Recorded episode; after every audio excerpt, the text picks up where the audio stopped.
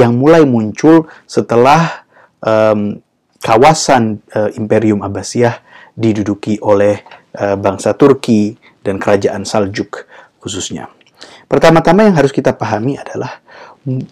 sekitar antara tahun 1037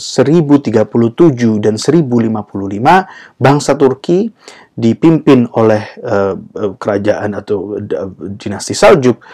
sukses menyeberang sungai Oxus